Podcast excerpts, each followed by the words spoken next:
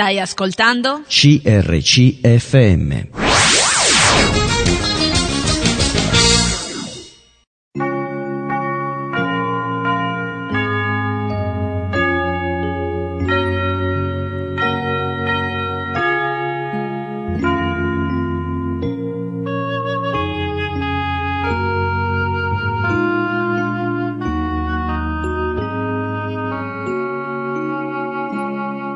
In ogni città, alla domenica, gruppi di credenti si riuniscono per lodare il Signore, condividere le proprie esperienze e ascoltare la sua parola, con espressioni diverse da luogo a luogo. Ogni domenica, alle ore 10, trasmettiamo uno di questi incontri e presentiamo la realtà evangelica che li dà vita. Ascolteremo tra qualche istante il culto della Chiesa Cristiana Evangelica sita in via Beato Angelico al numero 7 a Seregno. Seregno è una città della Lombardia occidentale compresa nella provincia di Monza e Brianza. Si trova nella parte meridionale della Brianza, nell'alta pianura lombarda, a quota 222 metri sul livello del mare, a breve distanza dalle prime colline moreniche brianzole, che si ritrovano nei territori dei comuni confinanti di Albiate, Carate Brianza, Meda e Mariano Comense, e in vista delle prealpi lombarde, Grigna, Grignetta e Resegone. Seregno dista 23 km da Milano in direzione nord e 12 da Monza in direzione nord-ovest. Il territorio comunale è interamente pianeggiante ed estesamente urbanizzato, con l'eccezione di alcune aree periferiche, oggi sottoposte a vincolo, Parco della Brianza Centrale. Le aree edificate della città si estendono in molti casi fino ai limiti comunali, formando un continuum urbano con i comuni limitrofi. Non esistono corsi d'acqua nel territorio comunale, i più vicini sono il Lambro ad est, in territorio di Carate Brianza e Albiate, e il torrente Tarò a Meta. Il primo documento che citi Seregno risale al 1087. È un atto con il quale Pietro da Seregno cede parte dei beni da lui posseduti alla canonica di Sant'Ambrogio di Milano, da cui si attendeva aiuto e protezione. Si può tuttavia ipotizzare l'esistenza di un centro del villaggio attivo già in età romana, ma le notizie sono lacunose e non esistono documenti certi. I documenti di questo secolo e del successivo si riferiscono a Seregno con il termine di locus, definendolo così come un insediamento agricolo analogo alla grande maggioranza degli insediamenti della zona.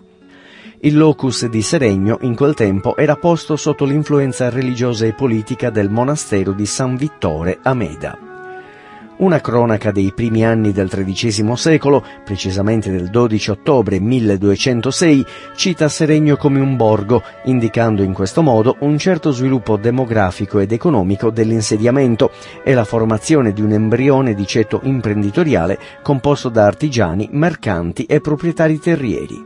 Seregno conta oggi 43.000 abitanti. Ascolteremo ora il culto della Chiesa Cristiana Evangelica sita in via Beato Angelico al numero 7 a Seregno. Predica Gianni Rigamonti di Asti. Buon ascolto. Buongiorno a tutti, stamattina siamo qui per, per fare qualcosa che dovrebbe deliziare i nostri cuori. Stamattina siamo qua per lodare il Signore con le parole, con le preghiere, con i canti e soprattutto con l'atteggiamento del nostro cuore. E, è bello essere qua perché um, diamo una testimonianza noi e dovremmo darla, questa testimonianza, continuamente, senza vergogna. Dovremmo dire a tutti che noi lodiamo e adoriamo l'Iddio dell'universo, creatore dei cieli e della terra. E, e il nostro cuore è solo per Lui il, ehm, la parte più importante della nostra vita è Lui. E se poi se teniamo Lui come nostro tesoro, tutto il resto verrà da sé, verrà di conseguenza. Questo è meraviglioso. Eh, volevo aprire stamattina il, ehm, il nostro incontro di lode leggendo un brano in Giovanni 12, un brano che conosciamo, eh, leggerò i primi dieci versetti del capitolo 12, primi otto, scusate. È scritto così.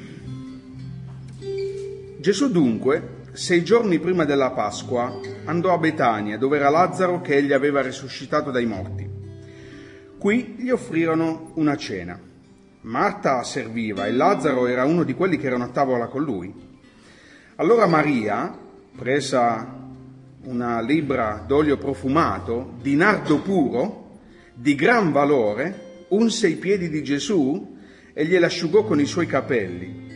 E la casa fu piena del profumo dell'olio. Ma Giuda Iscariota, uno dei suoi discepoli che stava per tradirlo, disse, perché non si è venduto quest'olio per 300 denari e non si sono dati ai poveri? Diceva così non perché si curasse dei poveri, ma perché era ladro e, tenendo la borsa, se ne portava via, quel, ne portava via quello che vi si metteva dentro. Gesù dunque disse, lasciala stare Ella lo ha conservato per il giorno della mia sepoltura, poiché i poveri li avete sempre con voi, ma me non mi avete sempre. Il gesto di Maria eh, sicuramente esprime adorazione. Il cuore di Maria ha voluto offrire adorazione a Gesù, suo maestro. Ehm, possiamo possiamo fare un parallelo fra il gesto di Maria e la nostra adorazione e la lode che ne consegue. L'adorazione va offerta solo a Gesù e al Padre e non è qualcosa di comune. Maria non ha trattato Gesù come qualcuno, come una, come una comune persona, eh, come un comune vicino di casa. Ha voluto onorare Gesù non con un gesto onorario, con un gesto ordinario, scusate, ma con, offrendogli dell'olio che aveva un enorme valore. E innanzitutto eh, l'adorazione è un gesto del cuore. Eh, l'adorazione non è qualcosa che riserveremo, riserveremo a chiunque. L'adorazione è solo per il nostro Signore. Ehm, poi possiamo ancora, potremmo ancora fare un altro parallelo ehm, e pensare che l'adorazione non è, non è, qualcosa di improvvisato, ma è qualcosa di preparato. Eh, Maria per comprare quest'olio profumato eh, di nardo puro, come è scritto, del valore di 300 denari, eh, ha dovuto mettere da parte una somma che era circa un anno della paga di un operaio comune, all'incirca. Quindi eh, vediamo che ha preparato lei questo gesto per Gesù, ci ha lavorato, l'ha progettato e ci ha lavorato, ci è stata dietro, diremmo noi oggi. E e anche l'adorazione è qualcosa che si prepara in realtà nel cuore. E, è qualcosa, non è qualcosa che si improvvisi, perché non è fatta di sole parole l'adorazione. Abbiamo detto che è un atteggiamento del cuore innanzitutto, quindi non è qualcosa che possiamo improvvisare con parole d'occasione, con parole di, eh, voglio dire, di circostanza, con luoghi comuni. Eh, con questo non intendo dire che eh, la lode debba per forza essere espressa con parole pompose, con atteggiamenti vistosi. No, no, no, non si tratta di questo. Si tratta solo di onorare il nostro Signore con canti, con preghiere, con qualcosa che viene dal cuore. Ed è un'attività che si fa bene, l'adorazione va fatta bene. È giusto curare i canti, è giusto essere attenti a qualsiasi cosa si faccia nell'adorazione, perché è fatta ad onore del nostro Signore. L'adorazione deve lasciare il segno, come il profumo che ha usato Maria. Tutti devono sapere che noi adoriamo Dio. Tutti devono sapere che noi adoriamo il creatore dell'universo. Tutti devono sapere che noi viviamo per adorare e servire il nostro Signore.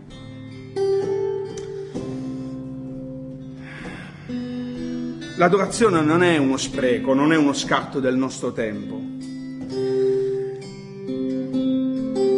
L'adorazione è una risposta di un cuore che è debitore verso il proprio Signore.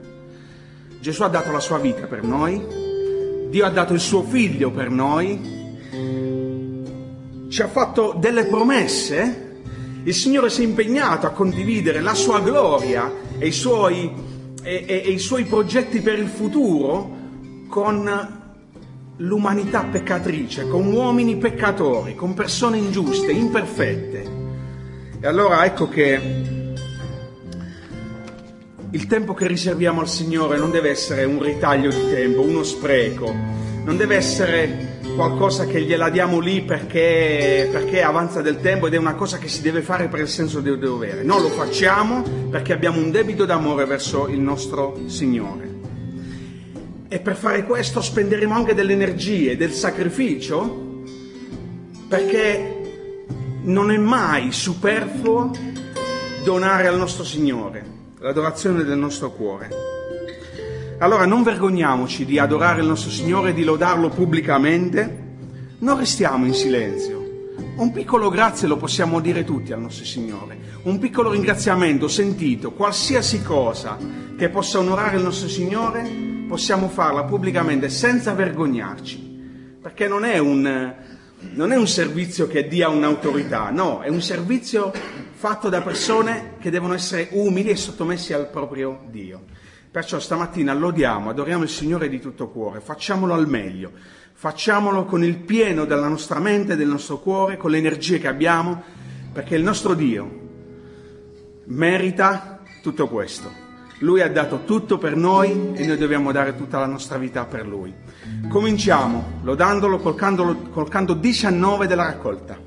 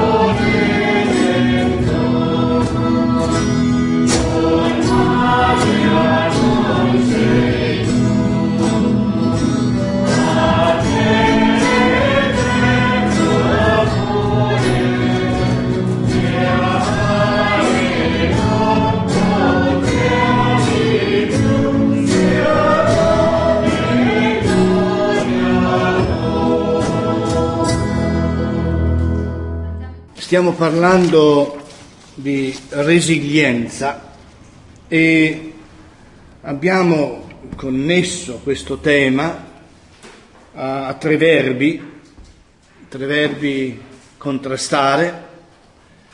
Abbiamo visto ieri sera il combattimento cristiano di cui è stato parlato anche nella preghiera.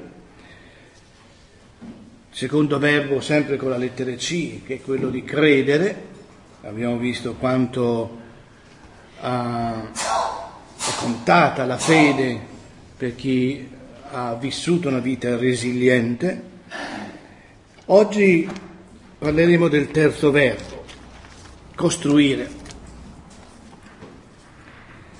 Uh, non è sufficiente resistere senza soccombere, la resilienza ha in sé anche la capacità di costruire, di costruire qualcosa di positivo uh, in seguito a degli eventi negativi. Uh, stamattina è stato parlato di Giobbe, che di eventi negativi ne ha avuti tanti, ma il Signore le ha offerto la possibilità di ricostruire una vita. È un po' come l'ostrica che produce una perla. Sappiamo benissimo che la perla è frutto di un, di un disagio, frutto di un elemento fastidioso che si inserisce nell'ostrica e questa produce appunto questo, questa meraviglia, la perla. Un personaggio che ha avuto un ruolo molto importante nella storia biblica, che non è citato, ad esempio in quell'elenco che abbiamo visto ieri sera di Ebrei 11, di personaggi della fede, perché a un certo punto l'autore dice adesso basta, eh? ne ho detti abbastanza, è sufficiente per farvi capire di che cosa sto parlando, di che cos'è la fede. Questo personaggio è Neemia, che fa un po' il doppio con Estra. Anche la sua vita, la sua vita è un chiaro esempio di resilienza, soprattutto nella terza parte. Nemia ha saputo ricostruire le mura di Gerusalemme che erano state distrutte, quindi di eventi negativi ce ne sono Aiosa per quanto riguarda la città. Alcuni elementi emergono dalla sua esperienza, alcuni elementi che sono fondamentali per essere delle persone resilienti, capaci di contrastare il nemico, capaci di andare avanti, di camminare per fede, capaci anche di costruire, perché non basta stare lì a prendersi le botte, ok, preso le botte. La, la Bibbia ci invita anche a, a ricostruire. Vediamo perciò l'esperienza di eh, Neemia. Leggo dal suo libro, nel mese di Chisleu, all'inizio proprio, mentre mi trovavo nel castello di Susa, Anani, un mio fratello, ed alcuni altri uomini arrivarono da Giuda. Io li interrogai, riguardo ai giudei scampati, superstiti della, della deportazione, e riguardo a Gerusalemme, e quelli mi risposero, i superstiti della deportazione sono là, nella provincia, in gran miseria, nell'umiliazione. Le mura di Gerusalemme restano in rovina, e le sue porte sono consumate dal fuoco. Quando udì queste parole mi misi seduto, piansi e per molti giorni fui in grande tristezza. Digiunai e pregai davanti a Dio, al Dio del cielo.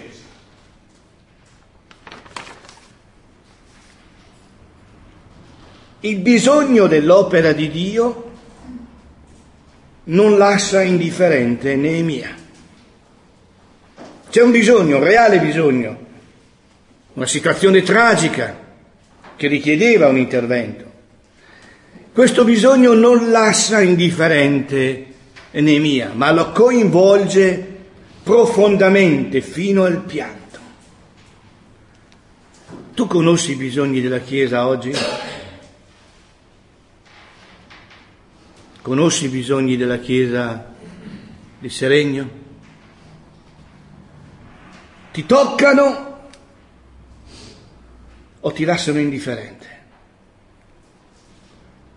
Solo un interesse vero, autentico per l'opera di Dio che ci tocca nel profondo, che ci coinvolge, che ci spinge all'azione, farà di noi delle persone degne di essere definite resilienti. Il giorno che tu, prima o poi capita tutto per un motivo o per l'altro, il giorno in cui tu te ne andrai da questa chiesa, lascerai solo una, una sedia vuota? Quanto dai all'opera di Dio in termini di tempo, in termini di energia, in termini di avere, quanto dai all'opera di Dio?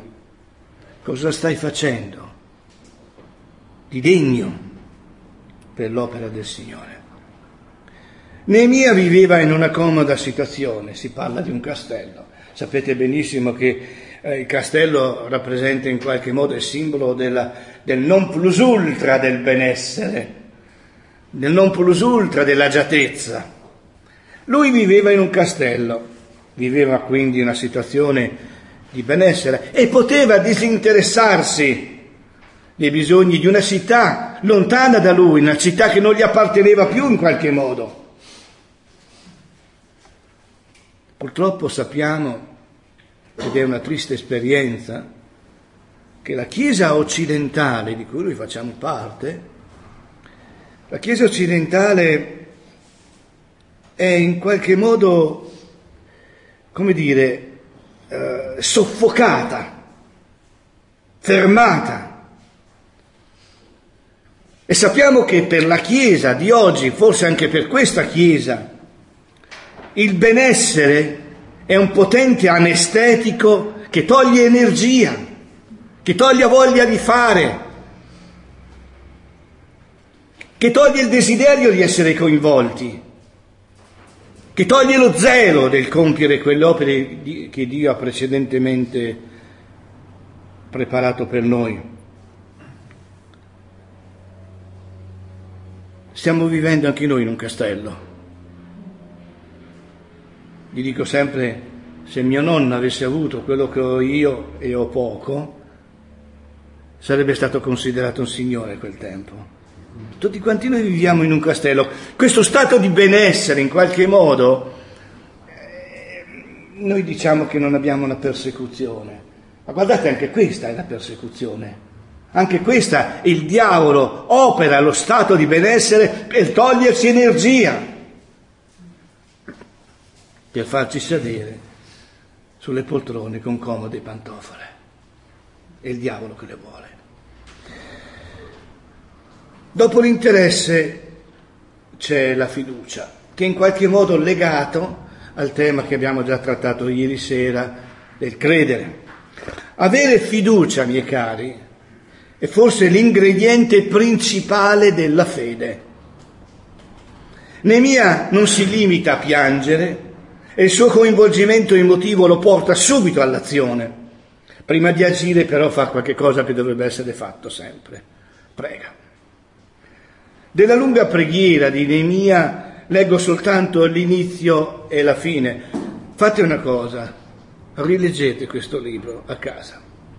O Signore Dio del cielo, Dio grande e tremendo, Dio che mantieni il patto e fai misericordia a quelli che ti amano e osservano i tuoi comandamenti. Siano i tuoi orecchi attenti, i tuoi occhi aperti per ascoltare la preghiera che il tuo servo ti rivolge adesso, giorno e notte.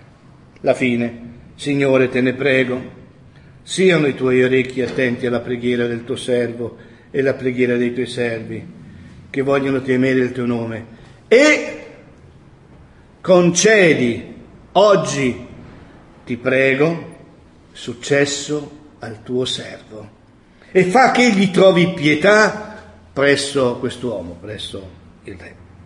La fede di Nemia chiede, chiede al Signore successo, ossia che il progetto che aveva già in cuore possa arrivare a compimento. Senza una fede di questo tipo, che ci spinge alla preghiera e a una richiesta specifica, non preghiere generiche, difficilmente saremo capaci di costruire sulle macerie. La fede in Dio, come dicevo, è soprattutto fiducia. Una fede che non si trasforma in fiducia è inservibile. Una fede che non si trasforma in fiducia è inservibile. È una fede che rimane immobile, una fede che è inoperosa, evanescente, come una bolla di sapone che al minimo urto si scoppia. La fiducia nelle promesse di, del Signore è di fondamentale importanza per essere resilienti, fermi, costanti, capaci di ricostruire. Una promessa in particolare, ne sono tantissime, ma una voglio indicarvi, è una promessa che deve accompagnarci tutti i giorni del nostro cammino su questa terra. Il cammino della fede. È quella promessa che Dio ha fatto a Giosuè e che Gesù ha ripetuto ai suoi. Non te l'ho io comandato, dice il Signore. Sii forte e coraggioso, non ti spaventare, non ti sgomentare, perché io sarò sempre con te, ovunque tu andrai. E Gesù dice ai suoi, che ci siamo in mezzo anche noi in qualche modo, io sarò con voi con tutti i giorni, fino alla fine dell'età presente. Conosciamo la nostra fragilità, io conosco la mia fragilità, conosco anche la mia stupidità. Conosciamo, dicevo, la nostra fragilità e le nostre mille paure. Io ho messo, ah, ecco, ho girato tutti i fogli, le nostre mille paure è solo la certezza della divina presenza vicino a noi potrà fare di noi delle persone resilienti. Solo in questo modo, se so che Gesù ha fatto una promessa, sarò con te. Se io vedo Gesù vicino a me, con me, per me. E allora potrò andare avanti ed essere capace di ricostruire. Il Signore è accanto a te. In questo momento è seduto, tra te e voi, tra te, vicino, è vicino. Gesù ha fatto una promessa, sarò con te. Ci crediamo, tutti i giorni, non soltanto la domenica.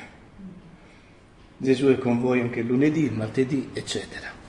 Quindi soltanto la certezza, la fiducia in questa promessa farà di noi delle persone veramente capaci di andare avanti. Poi c'è un altro aspetto. Continuo la lettura di Nemia. Nel mese di Nisan il vino stava davanti al re, che era un buon barbera, eh? va detto per inciso. Preferisci il nebbiolo tu? No, vabbè. Il vino era davanti al re, io l'ho presi e glielo versai. Io non ero mai stato triste in sua presenza, anche che perché non poteva. Il re mi disse, perché hai l'aspetto triste? Eppure non sei malato, non può essere altro che una tua preoccupazione. Allora fui colto da grande paura e dissi al re, viva il re per sempre. Come potrei non essere triste quando la città dove sono le tombe dei miei padri è distrutta e le sepolte sono consumate dal fuoco? E il re mi disse, che cosa comandi? Mamma mia! di fronte alla reazione del re e dei mia, dico mamma mia, si sono aperte le porte del cielo. Che cosa comandi? Allora io pregai il Dio del cielo, poi rispose al re, se ti sembra giusto e il tuo servo ha incontrato il tuo favore, mandami in Giudea, nella città dove sono le tombe dei miei padri, perché io la ricostruisca. Nemia ha rischiato presentarsi in questo stato davanti al re e fargli questo tipo di richiesta poteva essere veramente rischioso.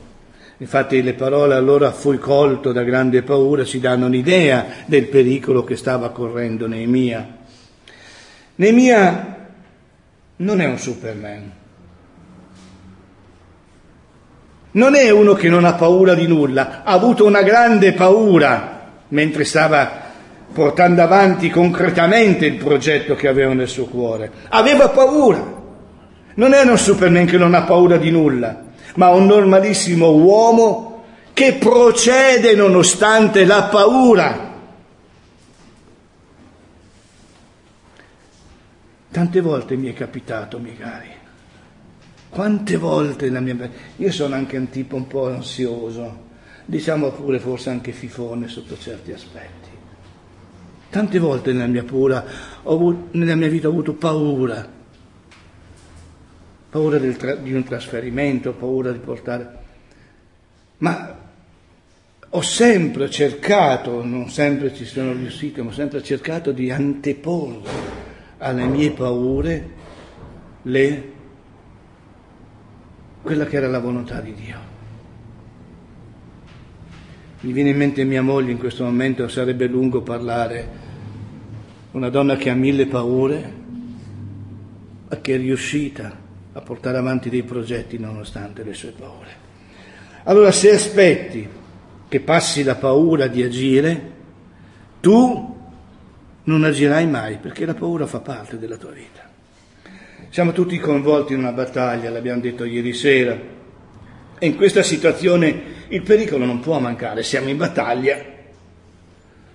Anche se siamo noi con le pantofole ai piedi, la battaglia c'è anche lì mentre siamo con le pantofole ai piedi perché il diavolo è dappertutto.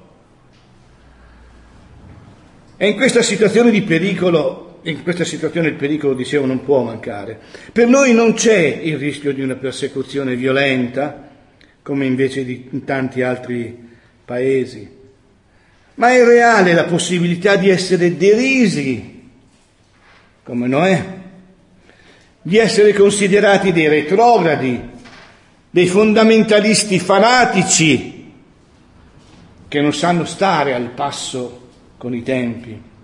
per esempio per la questione dell'omosessualità, di tutto quello che è ruotato intorno all'omosessualità in questi giorni, con tutti gli annessi e connessi, questi termini sono stati usati spesso di fronte a chi la pensava diversamente.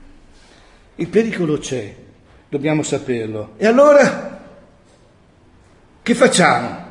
Ci ritiriamo in disparte per evitare certe situazioni incresciose?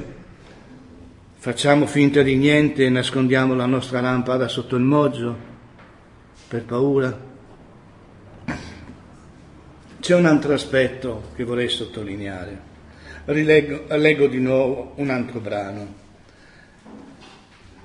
Il Signore è il Re da eh, via a, noi, a Nemia noi, parte. Dice così giunsi a Gerusalemme e trascorsi tre giorni mi alzai di notte, presi con me pochi uomini e non parlai a nessuno di quello che Dio aveva messo in cuore di fare per Gerusalemme. Uscì di notte per la porta della valle, mi diressi verso la sorgente del dragone, la porta del letame, osservando le mura di Gerusalemme, quanto erano rovinate e come le sue porte erano consumate dal fuoco. Allora risalì di notte la valle, sempre osservando le mura, poi rientrato per la porta della valle me ne tornai a casa. Fino a quel momento io non avevo detto nulla né ai giudei, né ai sacerdoti, né ai notabili, né ai magistrati, né a alcuno di quelli che si occupavano dei lavori. Allora dissi loro, in quel momento, voi vedete in che misera condizione ci troviamo. Gerusalemme è distrutta e le sue porte sono consumate dal fuoco. Venite! venite, ricostruiamo le mura di Gerusalemme e non, saranno, non saremo più nella vergogna. Raccontai con loro come la benefica mano del mio Dio era stato, stata su di me e riferì le parole che il re mi aveva detto. Quelli dissero, mamma mia, sbrighiamoci e mettiamoci a costruire e si fecero cosa, coraggio con questo buon proposito. Nemia non perde tempo e con entusiasmo spinge gli israeliti nell'opera di ricostruzione. Una persona resiliente ha nel suo cuore una sana miscela di determinazione ed entusiasmo. Una chiesa resiliente ha in sé delle persone determinate che sanno ciò che occorre fare e lo fanno, coinvolgendo gli altri. Procrastinare è il verbo dei pigri. Perché devo fare oggi quello che qualcun altro può fare domani? Soprattutto chi ha posti di responsabilità di guida deve essere una persona determinata ed essere accompagnato da una buona dose di entusiasmo. Miei cari, senza entusiasmo non si va da nessuna parte. Si rimane fermi, statici, inattivi, inoperosi. Preghiamo veramente affinché Dio ci doni, vi doni persone capaci di portare avanti il suo progetto, quel progetto che Dio gli ha affidato, perché persone capaci di dire con entusiasmo, dai, mettiamoci al lavoro. E il loro entusiasmo così contagioso che fa dire agli altri, ok, va bene, sbrighiamoci, mettiamoci a costruire. Vado avanti con la lettura. Il popolo stimolato da Nemia risponde appunto al suo entusiasmo. Eliasib, sommo sacerdote, si mise al lavoro. Sommo sacerdote che tira su le maniche e si mette al lavoro. Si mise al lavoro con i suoi fratelli sacerdoti e insieme costruirono la porta delle pecore la consacrarono e vi misero i battenti, continuarono a costruire fino alla torre di Mea, che consacrarono fino alla torre di Cananel. Cananel. Accanto a Eliashib lavoravano gli uomini di Gerico e accanto a loro lavorò Zacur, figlio di Imri. Accanto a loro lavorò alle riparazioni Meremot. Accanto a loro lavorò alle riparazioni Sadok. Accanto a loro, accanto a loro, accanto a loro. L'espressione più frequente in questo brano è accanto a loro. Parole che indicano una forte unità collaborativa. L'unità e la collaborazione, chi ha letto il mio libro Dove i bruchi volano, ne parlo uh, abbastanza approfonditamente di questa unità collaborativa. L'unità e la collaborazione sono elementi fondamentali per una Chiesa resiliente. Volete che questa Chiesa vada avanti senza unità collaborativa non andrà da nessuna parte. È destinata a soccombere o come minimo a non crescere. L'unità però deve condurci, come dicevo, ad una fattiva collaborazione. Sapete una cosa? Io credo e ve lo dico da fratello a fratello e sorella, io non credo che esista, che possa esistere unità, in modo particolare in una chiesa locale, senza collaborazione. Non esiste una vera unità se non c'è collaborazione. Non esiste una vera unità se ciascuno di noi si tira sulle maniche o dei collaborare, collaborare con gli altri. Da sempre il diavolo ha cercato di sgretolare l'unità della Chiesa e purtroppo in questo ha avuto molto successo. Non penso soltanto alle grandi divisioni del passato, ma anche quelle piccole che sono presenti nelle nostre comunità, che tanto male fanno alle nostre chiese. Vedete, paradossalmente, spesso le divisioni avvengono per amore della verità, senza pensare che la verità vera autentica, è quella che unisce, che crea armonia, che dà forza alla Chiesa, che la rende stabile nel tempo, che la rende resiliente. Un ultimo aspetto dell'esperienza di Neemia,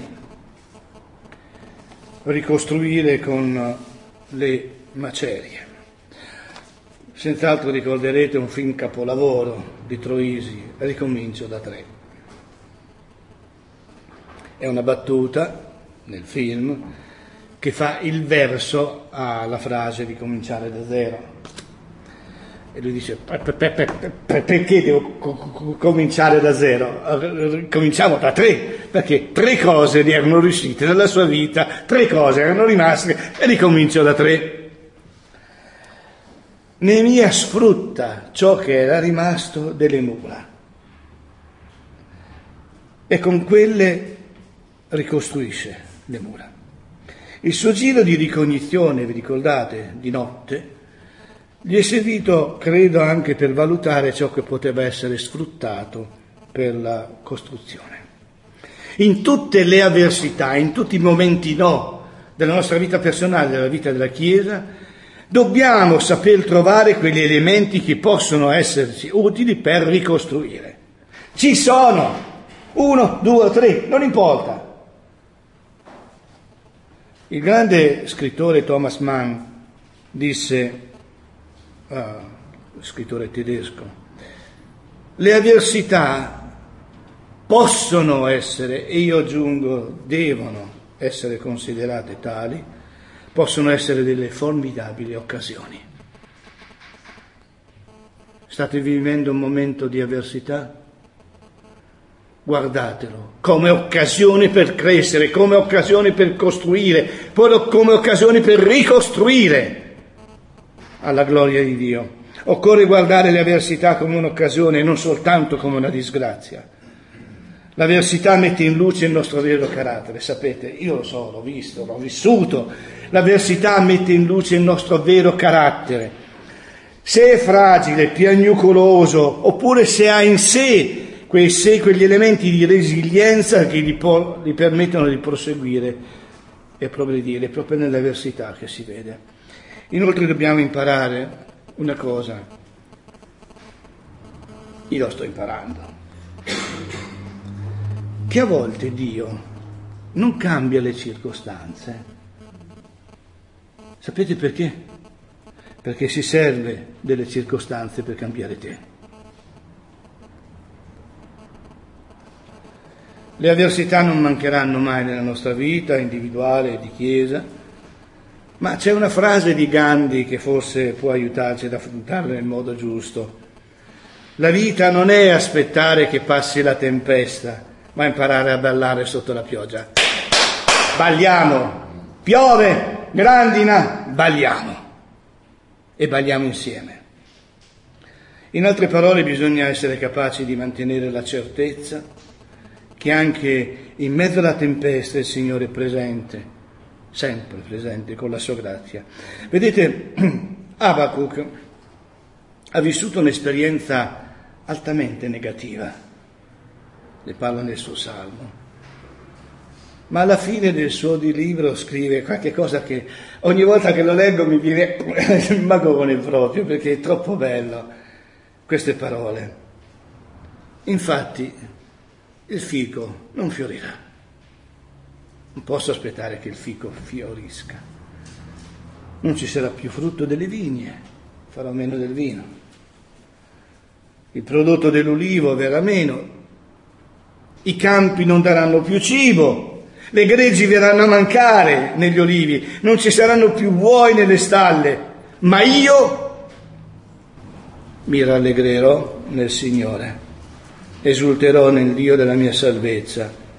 Dio il Signore è la mia forza, Egli renderà i miei piedi come quelli delle cerve e mi farà camminare sull'alture. Se la nostra felicità si basa su Dio, rimarrà se non si basa su Dio, corre seri pericoli. Nel senso del discorso di Abacuc, il senso è proprio questo. Vedete, Dio può toglierci tutto, ma non ci toglierà mai la sua presenza. Ci crediamo? E ci basta?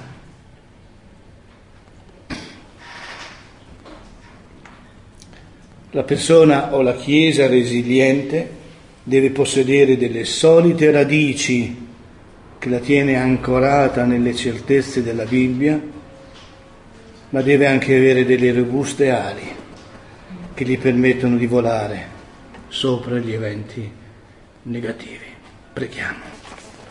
Signore, ti siamo veramente riconoscenti perché tu hai fatto delle promesse e sei capace di mantenerle. Vuoi mantenerle e sei capace di mantenerle. Hai promesso la tua presenza, una presenza di grazia, una presenza che dà forza, dà coraggio. Grazie Signore per tutto questo.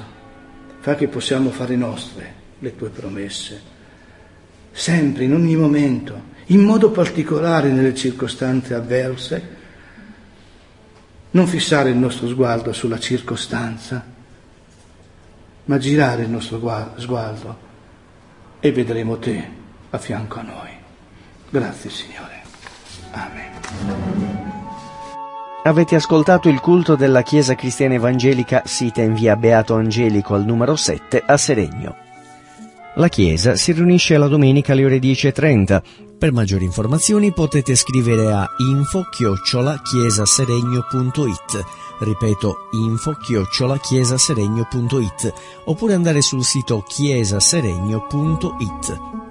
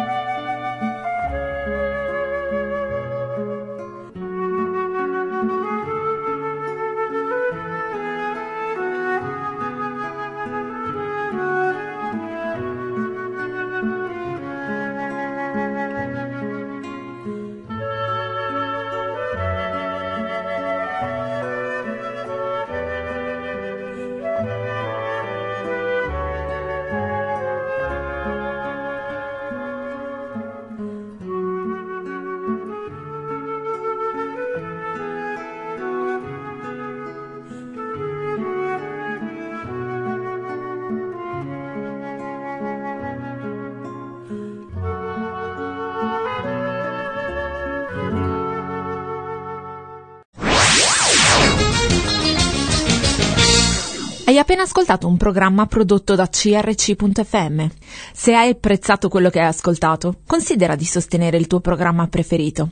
Visita il sito www.crc.fm e ricorda, il tuo sostegno è prezioso.